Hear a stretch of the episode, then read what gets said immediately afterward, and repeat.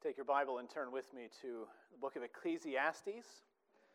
Today, beginning into Ecclesiastes chapter 2, as we make our way through this great Old Testament wisdom book. You may recall that we're now in the middle of a mini section within the book of Ecclesiastes. We began last week. Uh, this section really starts in verse 16 and will carry on to the end of chapter 2, although today we're only looking at the first 11 verses of chapter 2. Uh, but in this section of the book, the preacher, Solomon, is telling us all of the various ways that he tried to find meaning, significance uh, in life under the sun. And today we're going to look at his attempt at self indulgence, at pursuit of pleasure. We're going to find that today, Ecclesiastes chapter 2, as we read verses 1 to 11, on page 553, if you picked up a cart Bible on the way in. Uh, before we come to this word and read it together, please join me again in prayer as we seek God's blessing on our study. Oh, gracious Lord and God, you have called us not only to be uh, people who uh, read your word, but become doers of your word. You have brought us forth by your word of truth, and you are the one who implants your word in us as you work meekness in our hearts and souls. And so make us meek to receive your word, to worship you as we hear it, as we consider it, as we love you through it by the working of your Holy Spirit. Help us to rejoice in Christ your Son and to follow after him. We pray in Jesus' name. Amen. You Now, the Word of God as we find it in Ecclesiastes chapter 2, the first 11 verses. I said in my heart, Come now, I will test you with pleasure. Enjoy yourself. But behold, this also was vanity. I said of laughter, It is mad, and of pleasure, What use is it? I searched with my heart how to cheer my body with wine, my heart still guiding me with wisdom, and how to lay hold on folly till I might see what was good for the children of man to do under heaven during the few days of their life. I made great works. I built houses and planted vineyards for myself. I made myself gardens and parks and planted in them all kinds of fruit trees. I made myself pools from which to water the forest of growing trees. I bought male and female slaves and had slaves who were born in my house. I had also great possessions of herds and flocks, more than any who had been before me in Jerusalem. I also gathered for myself silver and gold and the treasure of kings and provinces. I got singers, both men and women, and many concubines, the delight of the children of man. So I became great and surpassed all who were before me in Jerusalem. Also, my wisdom remained with me, and whatever my eyes desired, I did not keep from them. I kept my heart from no pleasure, for my heart found pleasure in all my toil, and this was my reward for all my toil. Then I considered all that my hands had done and the toil I had expended in doing it, and behold, all was vanity and a striving after the wind. There was nothing to be gained under the sun. Thus far, the reading of God's holy and inerrant word. May He add a blessing as we study it together today. It was uh, Thursday morning this week at precisely 2:38 a.m. I know it was 2:38 because that was the moment that I shook awoke. Uh, that I awoke with something on my mind, some thought that I couldn't get rid of, and when that happens, you know the routine. At first, you hope or, or expect almost that the thought is just going to pass, and so you take a breath, you close your eyes, you wait uh, to fall back asleep. And when that doesn't work after a while, you give in and you say, I'll, I'll think about it for a little bit. Because once I've thought about it, once I've worked out a solution, then, then I can get back to sleep. And so you ponder. But that doesn't help. And so you think maybe then, uh, maybe you're just not comfortable enough. Uh, so you fluff the pillow. Uh, you adjust the blankets, you try a different position, and and you fluff the pillow again and you find another uh, position. And that's where I was, tossing and turning until about 4:30 in the morning when I finally decided I'm just going to get up and do something productive. I'm not just going to lay here and keep turning and tossing, but you know the way that it happens when you're when you're looking for that comfort, looking to return to something uh, easy and, uh, and back to sleep. Well, last week in our study of Ecclesiastes, we, we began to look down some of these dead ends where humanity, humanity searches uh, for meaning, for significance in our vain and temporary lives. Last week, we looked at worldly wisdom. We looked at that never ending journey of people who were always learning but never arriving at a knowledge of the truth. And this week, Solomon pivots. He's like a restless sleeper trying to find another position. He pivots to the pursuit of pleasure because maybe there he can find a pillow soft enough to quiet his thoughts about eternity. I think maybe more than any other section of this book in Ecclesiastes, we as a culture, as a society, we already know the answers that Solomon is going to find in his pursuit of pleasure. It is the American experiment, our inalienable right to life and liberty and the pursuit of happiness. It's the modern way to surround ourselves, to fill our time with, with entertainment, with distractions, uh, to take up a little bit of fun, a little bit of laughter, to take our mind off of the difficult things. And so we've tried what Solomon tries. The world around us is trying it still. It's a search for significance in full Solomonic style. Or verse 10 says, Whatever my eyes desired, I didn't keep from them. We know that pursuit. It's familiar to us. And so you know the routine. You toss and you turn, you toss and you turn, you try to make yourself just a little more comfortable. Despite all of our attempts, all of our, all of our attempts at wrestling meaning from pleasure, we are still left as uncomfortable and awake to the reality that is approaching us. We are still left with just one more vanity, he says a little more striving after the wind, nothing to be gained as we are buried under a mountain of entertainments and pleasures. We know this search. I think we can get a little more specific as we, we look through the passage. What is it about, about pleasure that makes it so insufficient as an answer to our questions of meaning, of eternity?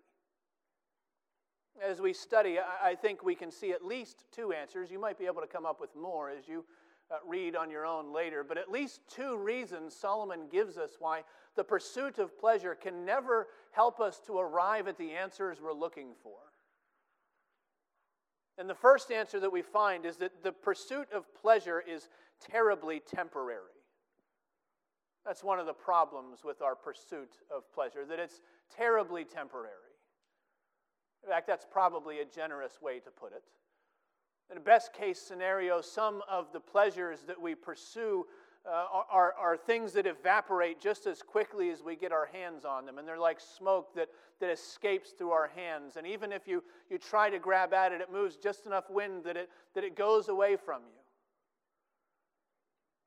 Now, here especially, we encounter these temporary pleasures of entertainment and alcohol in verses 2 and 3. And to that, probably, although we skip to the end, we could probably also add the entertainments of, of song and sex in verse 8. There's a thread that runs through all of those, and that thread is the, the pleasure of experience. Each of them describes uh, the attempt, the desire to, to feel something, to hear something, to, to spend our time, at least for a little while, focusing on what is enjoyable rather than what is eternal. But what is enjoyable is all too often temporary. That's what Solomon tells us, and we see it as we look and consider the experience of entertainment. Verse 2, he says, I said of laughter, it is mad, and of pleasure, what use is it? That is, what does it accomplish? What does it leave over when it's done? Everybody loves a good joke. Uh, you have to be a pretty, pretty sour Christian to find no humor in the world. But the reality is that, uh, that comedy has a pretty notoriously short shelf life. It's like Mary Poppins. And she takes Jane and Michael to check in on old Uncle Andrew. And there in his parlor, so long as you can keep laughing, you feel as though you could float. And there comes a time when playtime is over. And suddenly the, the hard ground of reality comes up to meet us. Or it's 2014 all over again, the year that the world remembered what we already knew about Robin Williams. Right, that behind all the antics, behind all the jokes, there was a deep and terrible sorrow, a deep sadness. There were depths of depression and anxiety and paranoia covered uh, for decades with drugs and alcohol, and then finally a diagnosis of Parkinson's and early onset dementia. And the laughter was over, and so was his life. We can try if we want to, to, to get our hands on, on entertainment that will last. We can, we can spend our days and fill our time watching TikToks, 30 seconds, two minutes at a clip. Then you can just keep watching the next one. It will feed you a constant stream of, of entertainments. It's always there. We can spend our time hunting down distractions. We can cram every waking moment with laughter, with levity, no matter how good the joke is. Eventually, the punchline is going to fade. And we're going to be left with the realization that life is not nearly as amusing as we would hope it would be. And so it's useless, says the preacher, precisely, I think, because it's temporary. The same is true of the experience of alcohol. Verse 3. He says, I searched with my heart how to cheer my body with wine, my heart still guiding me with wisdom, and how to lay hold on folly, till I might see what was good for the children of man to do under heaven during the few days of their life. You hear it in that closing phrase. The few days of their life. He takes all of the colors of pleasure and he paints them on this dark backdrop of our mortality, our fleeting, finite lives. Now, when we read verse 3, we need to be careful not to try too hard uh, to save Solomon from himself. Some commentators, some Christians, are almost allergic to the idea that Solomon might have gone so far in his search for pleasure that he actually became intoxicated. And so they'll say, well, actually, he became a connoisseur of, of fine wines. After all, it says that his, uh, his heart was still guiding him with wisdom. And so this is, uh, uh, he became a sommelier. He knew all there was to know about wines. I don't think that's what we're supposed to come away with here. His heart is guiding him, but he still says he tried to lay hold on folly. He insists that he denied his heart no pleasure. Anything that looked good or felt good, he was going to try. In 2010, there was a, a team of researchers who published a peer reviewed paper in some uh, fancy pants journal, and the title of the paper was uh, The Characterization of Behavioral and Endocrine Effects of LSD on Zebrafish. That's the sort of thing you probably get a grant for, I suppose. It sounds pretty scientific, maybe sounds pretty groundbreaking if you're into that sort of thing, but the reality is that if you're going to write that paper, you have to spend an awful lot of time taking notes on stoned zebrafish. There's an experiment going on, and somebody has to be the subject of the experiment, and that is what Solomon is doing in verse 3. He's conducting an experiment. He's testing a hypothesis maybe alcohol in sufficient quantities can alleviate the pain of human mortality. Here's the way the New Living Translation deals with verse 3. I think it's pretty good. It says, I decided to cheer myself with wine. And while still seeking wisdom, I clutched at foolishness. In this way, I tried to experience the only happiness most people find during their brief life in this world. And so Solomon tried alcohol. He probably tried quite a bit of it. He wanted to see if that was the way. Maybe it could ease his mind long enough to put his search to sleep. But you can ask anyone who's ever woken up with a groggy headache, and they will tell you that in the morning after, your problems are still there waiting for you. It's temporary at best. And that's why some people just keep drinking. That's why some people keep smoking, some people keep shooting up, because if you're trying to escape this, this one short life that you've been giving, one high is never enough. And so you keep on chasing because it's temporary. Well, then there's the sex and the song. Verse 8. Now, we're going to come back to verse 8 in a little bit, but Solomon here uh, lists the pleasures of high art right next to the pleasures of base instinct. Culture and, and song right next to concubines. I got singers, both men and women, he says, and many concubines, the delight of the children of men. It's another example of this playlist that we put on constant repeat, this entertainment that we fill our lives with so that we don't have to deal with our thoughts in the silence. Or maybe it's an example of these experiences that we think are just ours, just for our enjoyment, these intimate pleasures that are, that are just for our personal indulgence. Uh, the same could be said of both of these song and sex. The music only lasts so long as there's someone to sing. In fact, in chapter 12, at the end uh, of the book, Solomon's going to tell us as he gives us this long list of, uh, of metaphors for the end of our life and what, it, what that experience is like. He's going to say that there's a time that comes when the voice of the daughters of song will be brought low. And the song's going to be over someday. It's only temporary. It's one of the problems of pursuing the pleasures of experience. It's one of the reasons that they can't possibly be the answer to our deepest needs in our souls because they're also terribly temporary. Even when they're worthwhile, the experiences themselves constantly have to be refreshed and, and relived and rehashed and, and researched for far worse when, when the pleasures you're starting with are already empty at the beginning. And so the joke is only ever really funny the first time around, and some addicts will spend the rest of their lives chasing the rush of that first high. It's why pleasurable experiences pursued for their own purpose will only ever leave us wanting more. And so maybe somebody will, will want to ask Solomon, isn't there something better?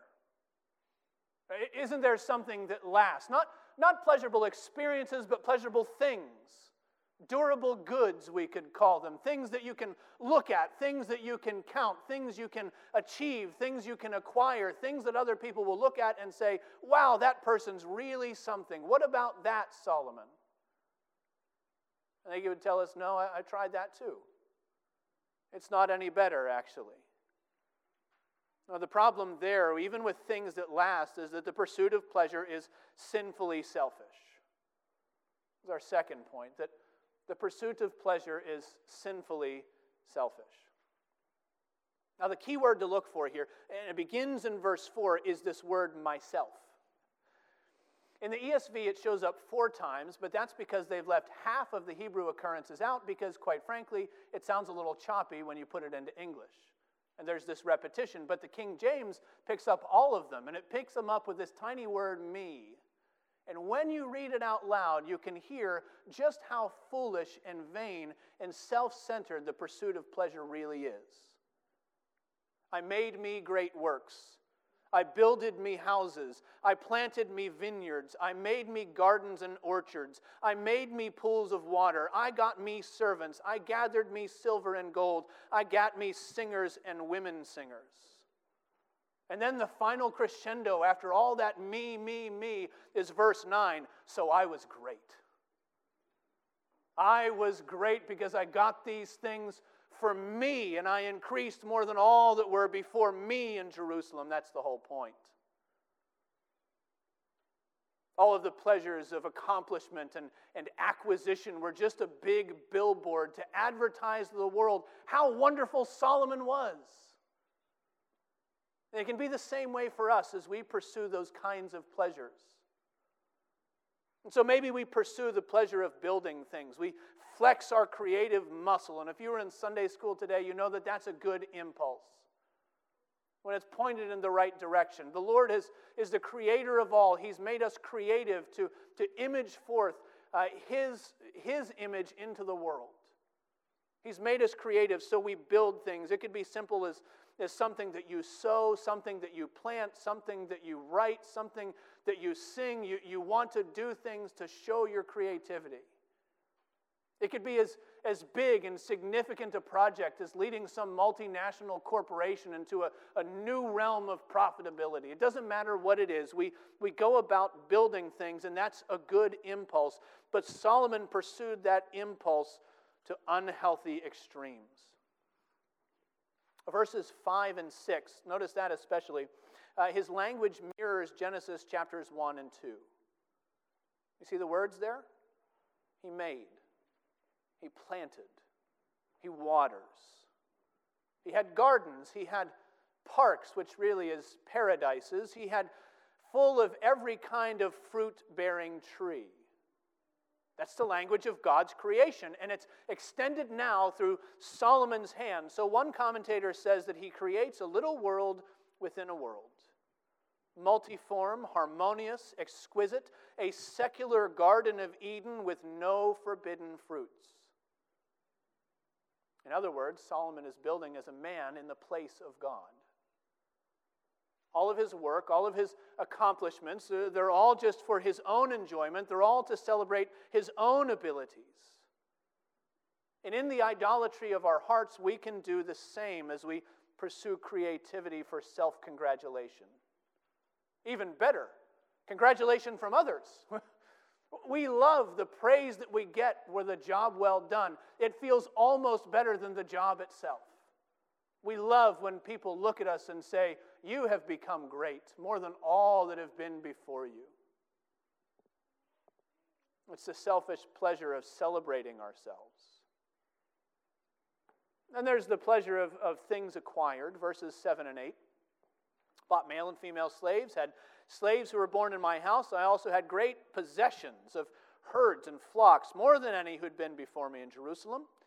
I also gathered for myself silver and gold and the treasure of kings and provinces. If there is anybody in all the world who could claim the joy of having stuff, it was Solomon.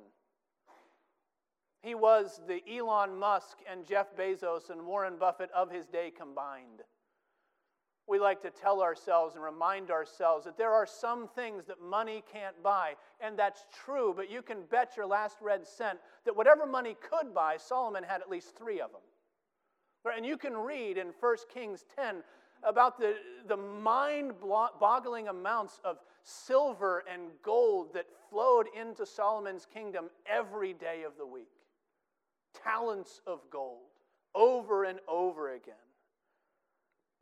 Gold and silver and spices and slaves and apes and peacocks all of it coming into his kingdom. And when the queen of the south came to visit, she said that the opulence she expected didn't even begin to touch the half of what she saw.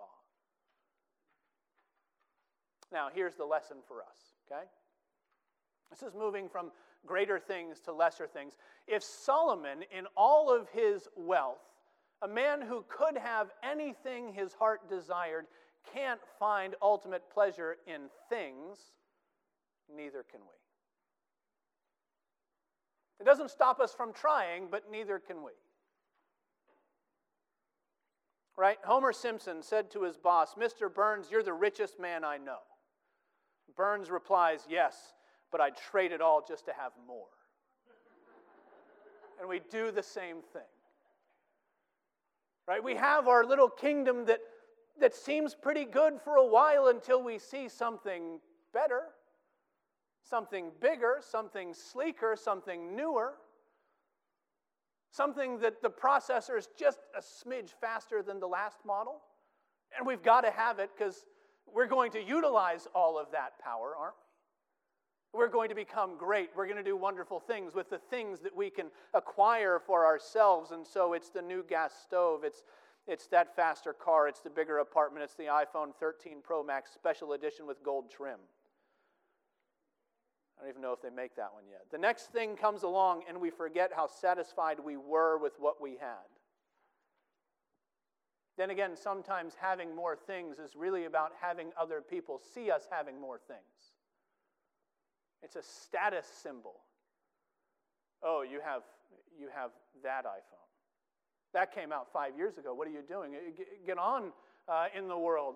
You know, get yourself something. Treat yourself. We, we want to be people who are advancing. We want others to see us advancing. And sometimes advancing through the things that we have. It can all become one endless pursuit of proclaiming to ourselves and proclaiming to everybody else that we're people of substance.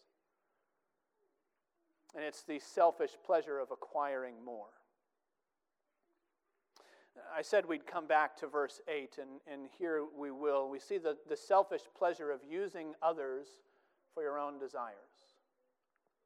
Solomon says, I got myself many concubines, the delight of the sons of men. Now, if you are reading the King James, you're going to notice a different word there. Instead of concubines, it says musical instruments. That's a bad translation. Uh, not because of a manuscript error, but, but maybe because it was a little too much. The word that's being used here is an almost embarrassing euphemism uh, that means women who exist solely for the sexual pleasure of somebody else. They're objects to be acquired. They're trophies that a king can put on the shelf where he keeps his harem. It's a sad reminder of the way that, that selfish pleasure is really all about us. That it doesn't mind who, who it has to take advantage of. If there are people around us who can give us what we want, we will take it from them, especially if we happen to be rich or powerful or otherwise in control. And that's exactly what we know about Solomon. He was the king of a thousand partners. 1 Kings 11, verse 3 says he had 700 wives, 300 concubines, and they turned his heart away from the Lord. What did he get? When he acquired all those objects? Did he get meaning? Did he get significance? Did he get purpose in life in his vanity under heaven? No, he got the pleasure of one more one night stand. He got the pleasure of saying that he had exactly what he wanted, no matter what it cost him, and no matter what it cost anybody else, quite frankly. I don't even have to tell you the many ways that we buy into the same vain, selfish pursuit. Earthly power and human desires haven't changed in 3,000 years. And now the things that used to be available only to a king are paraded on every street corner and seen in every advertisement and hidden all over the internet for prying eyes to see. Today, Solomon's delights are an app and a swipe away. I imagine that Solomon himself might be shocked to find out how cheaply sex is bought and sold for a few moments of self gratification. I imagine that even Solomon himself would be surprised how easy it is to turn other people into objects for your own pleasure in our culture. What Solomon would not be surprised about is the way that after all this time, the pursuit of these pleasures still leaves humanity just as empty as it did when he was trying the whole thing. David Hubbard says that pleasure has an advertising agency that's better than its manufacturing department. In other words, it's writing checks that it can't cash, right? David Gibson says, All our bubbles burst eventually. Here's the way Solomon put it I considered all that my hands had done and the toil I had expended in doing it, and behold, all was vanity and a striving after the wind, and there was nothing to be gained under the sun. Why? Because it's terribly temporary and it's sinfully selfish. And so Solomon says that it all amounted to vanity. But what he does not say, and this is where we need to pay attention, what Solomon does not say is that he didn't enjoy himself. Right? This is, this is where Christians get tripped up. Solomon says he went looking for pleasure in the world, and in the world he found it. Verse 10 I kept my heart from no pleasure, for my heart found pleasure in all my toil. This was my reward for all my toil. And we trip here because we realize that Scripture is telling us again what we already know by faith that the pleasures of knowing God and being known by Him far outstrip any pleasures of this life, and they can never replace or never even compare to the pleasure of being a child of God. We know that Scripture is telling us that. When Scripture teaches us about what it's like to belong to the Lord, it speaks to us in language of enjoyment. It speaks of fulfillment forever. Christ came that we might have life in abundance. He came to give us living water to slake our eternal thirst. Psalm 16:11 You make known to me the path of life. In your presence there is fullness of joy. At your right hand are pleasures forevermore. We hear that and it sounds so beautiful. And it's true.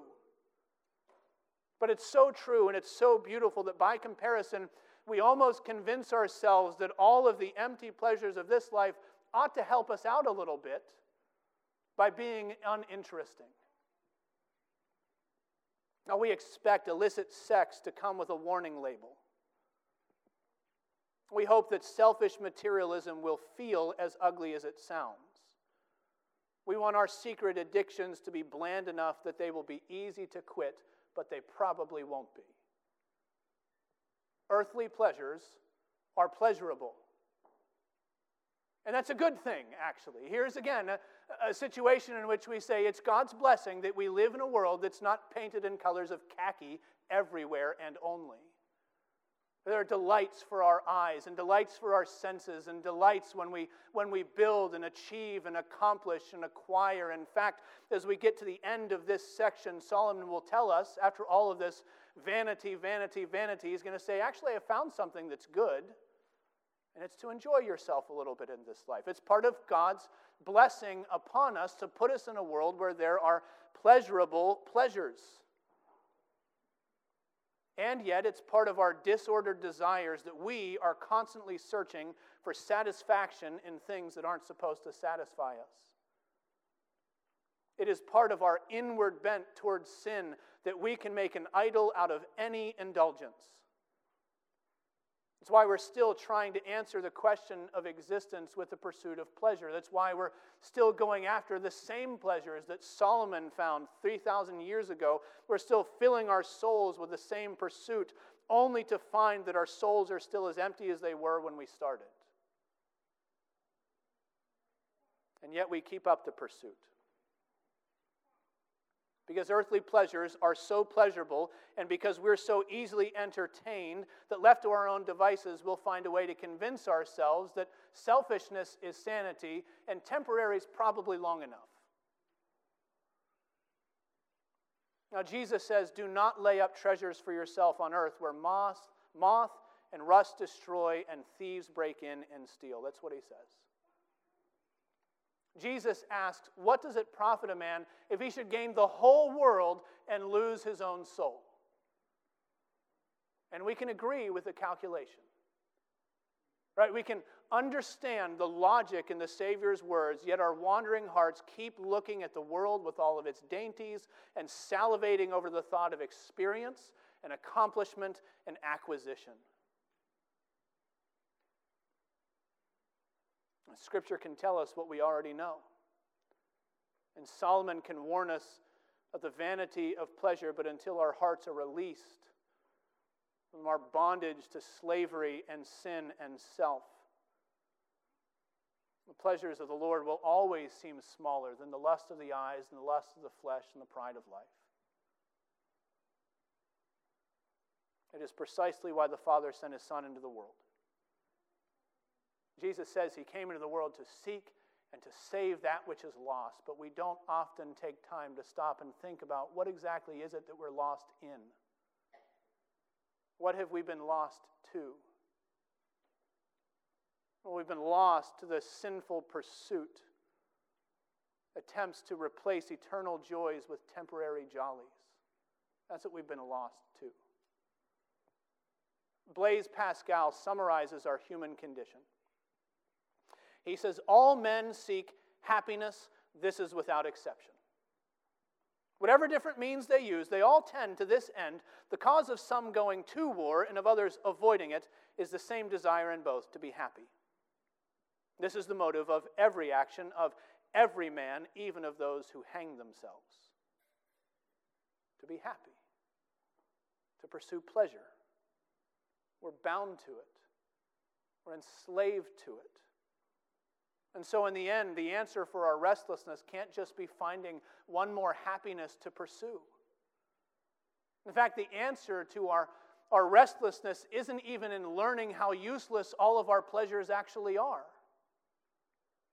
The only answer to our, our restlessness is to receive a new heart, one that's been freed by the Holy Spirit working in us. That's the answer to our freedom our freedom from sin. It's the work of the Spirit of God enabling us to believe what we don't believe on our own. That the pleasures of God are more solid and longer lasting than all the distracting pleasures we fill our days with under the sun. And this is exactly what God gives to his children through Christ. Christ is the suffering servant who counted a pleasure to fulfill all God's will for our salvation. Christ is the one who, for the joy set before him, endured the cross, forsaking its shame. Christ is the one who became our forerunner, the author and the finisher of our faith, to make us able to hope for what we don't see yet, to make us able to wait for it with patience.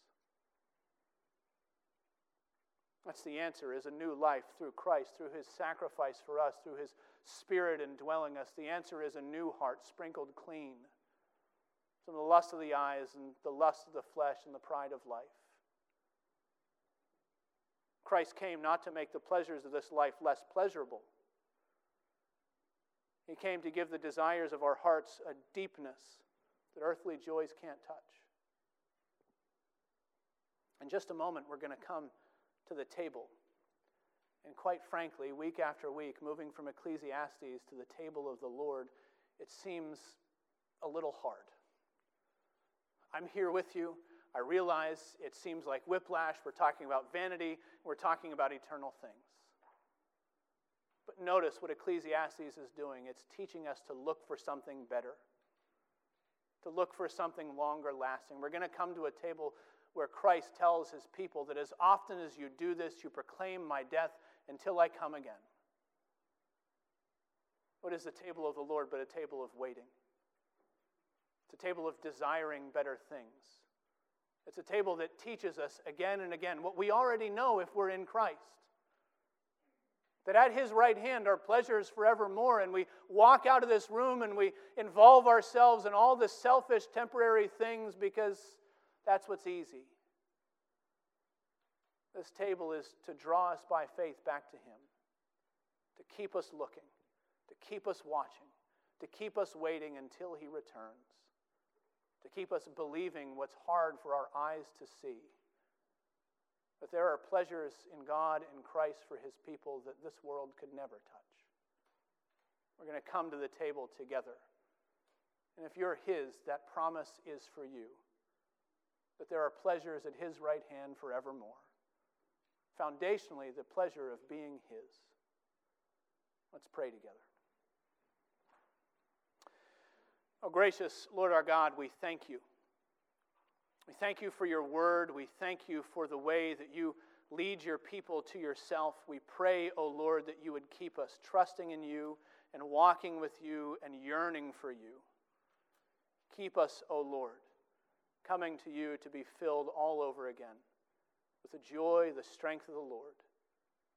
Help us to trust in you. Give us rejoicing in Christ's name and pleasures in him. We pray in Jesus' name. Amen.